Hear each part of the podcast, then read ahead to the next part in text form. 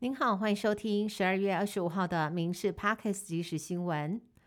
赖清德阵营上午在发布第四支竞选广告，未来继续陪你一起。两分钟的影片着重描述这八年来民进党执政的成绩，从经济成长、国防实力增强到婚姻平权等法案。发言人戴伟山强调，一定要国会过半。才能让政府更好做事。此外，赖清德赶环岛拼图行程，还抽空低调访视育幼院，带了礼物去扮演圣诞老公公，跟孩子们度过平安夜。国民党总统候选人侯友谊家族在文大旁的凯旋苑五平左右，月租一点六万上下，哀轰一平租金比一零一大楼还贵，甚至传出未来可能还要再涨价。民进党呛。嘴喊居住正义，结果自己爽当包租公，请侯友谊先帮学生们降租金。昨天晚上平安夜，公投盟总招罗仪顶着寒流到门前洗地，讽刺包租侯坑学生。名嘴李正浩还换算每平的租金至少三千块钱，比附近的套房贵了两到三倍。侯办强调，目前已非学生宿舍价格由物业公司决定。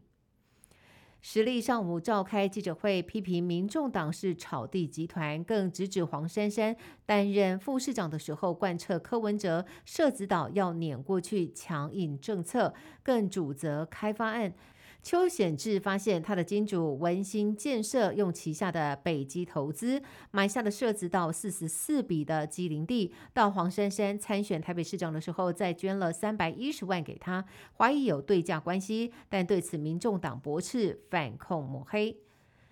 屏东县议长周典论的住处兼服务处今天清晨遭剪掉搜索。周鼎论并被剪掉带回约谈。屏东地检署证实，是与红海集团创办人郭台铭联署案有关。郭台铭联署案评检获报有联署站涉及不法，以新台币两百元换联署书。检警巡线起获了数十份的联署书，包含了潮州镇长周品全以及屏东市邱县里长，总共已经收押六个人，并且持续调查。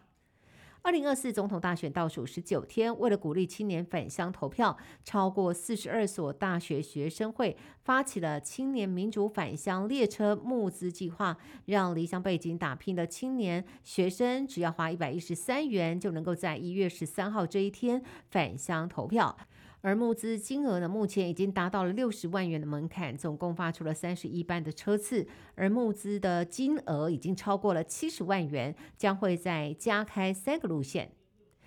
一名加拿大沿线台侨投诉说，他们一家五口持合法签证前往古巴旅游，机场海关竟然以中国不承认台湾是国家为由，当场扣押中华民国护照，隔天甚至将他们原机遣返回加拿大。而另外一名台湾女生，则是从墨西哥购买了古巴观光旅游卡，对方也不承认观光卡，同样以持中华民国护照不能进入为由，拒绝她入境。对此，外交部呼吁国人在古巴政府相关资讯还没有明朗之前，暂缓前往古巴。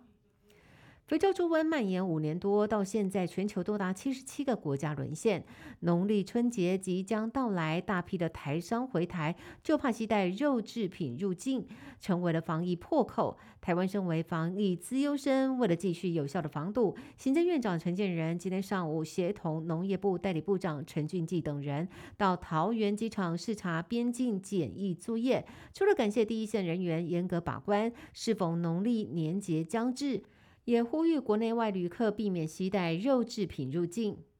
过去两年疫情期间，年终表现惊人的海运业，今年恐怕难以延续之前的好心情了。去年发出的是三个月年终的阳明海运公司，在二十二号召开董事会，传出明年年初发的年终只有一个月，加上每年固定给的第十三个月，总共是两个月。去年豪华四十五个月年终加分红的长荣海运，今年预估也只能够领到五到六个月的年终。万海年终预估也只有一到两个月。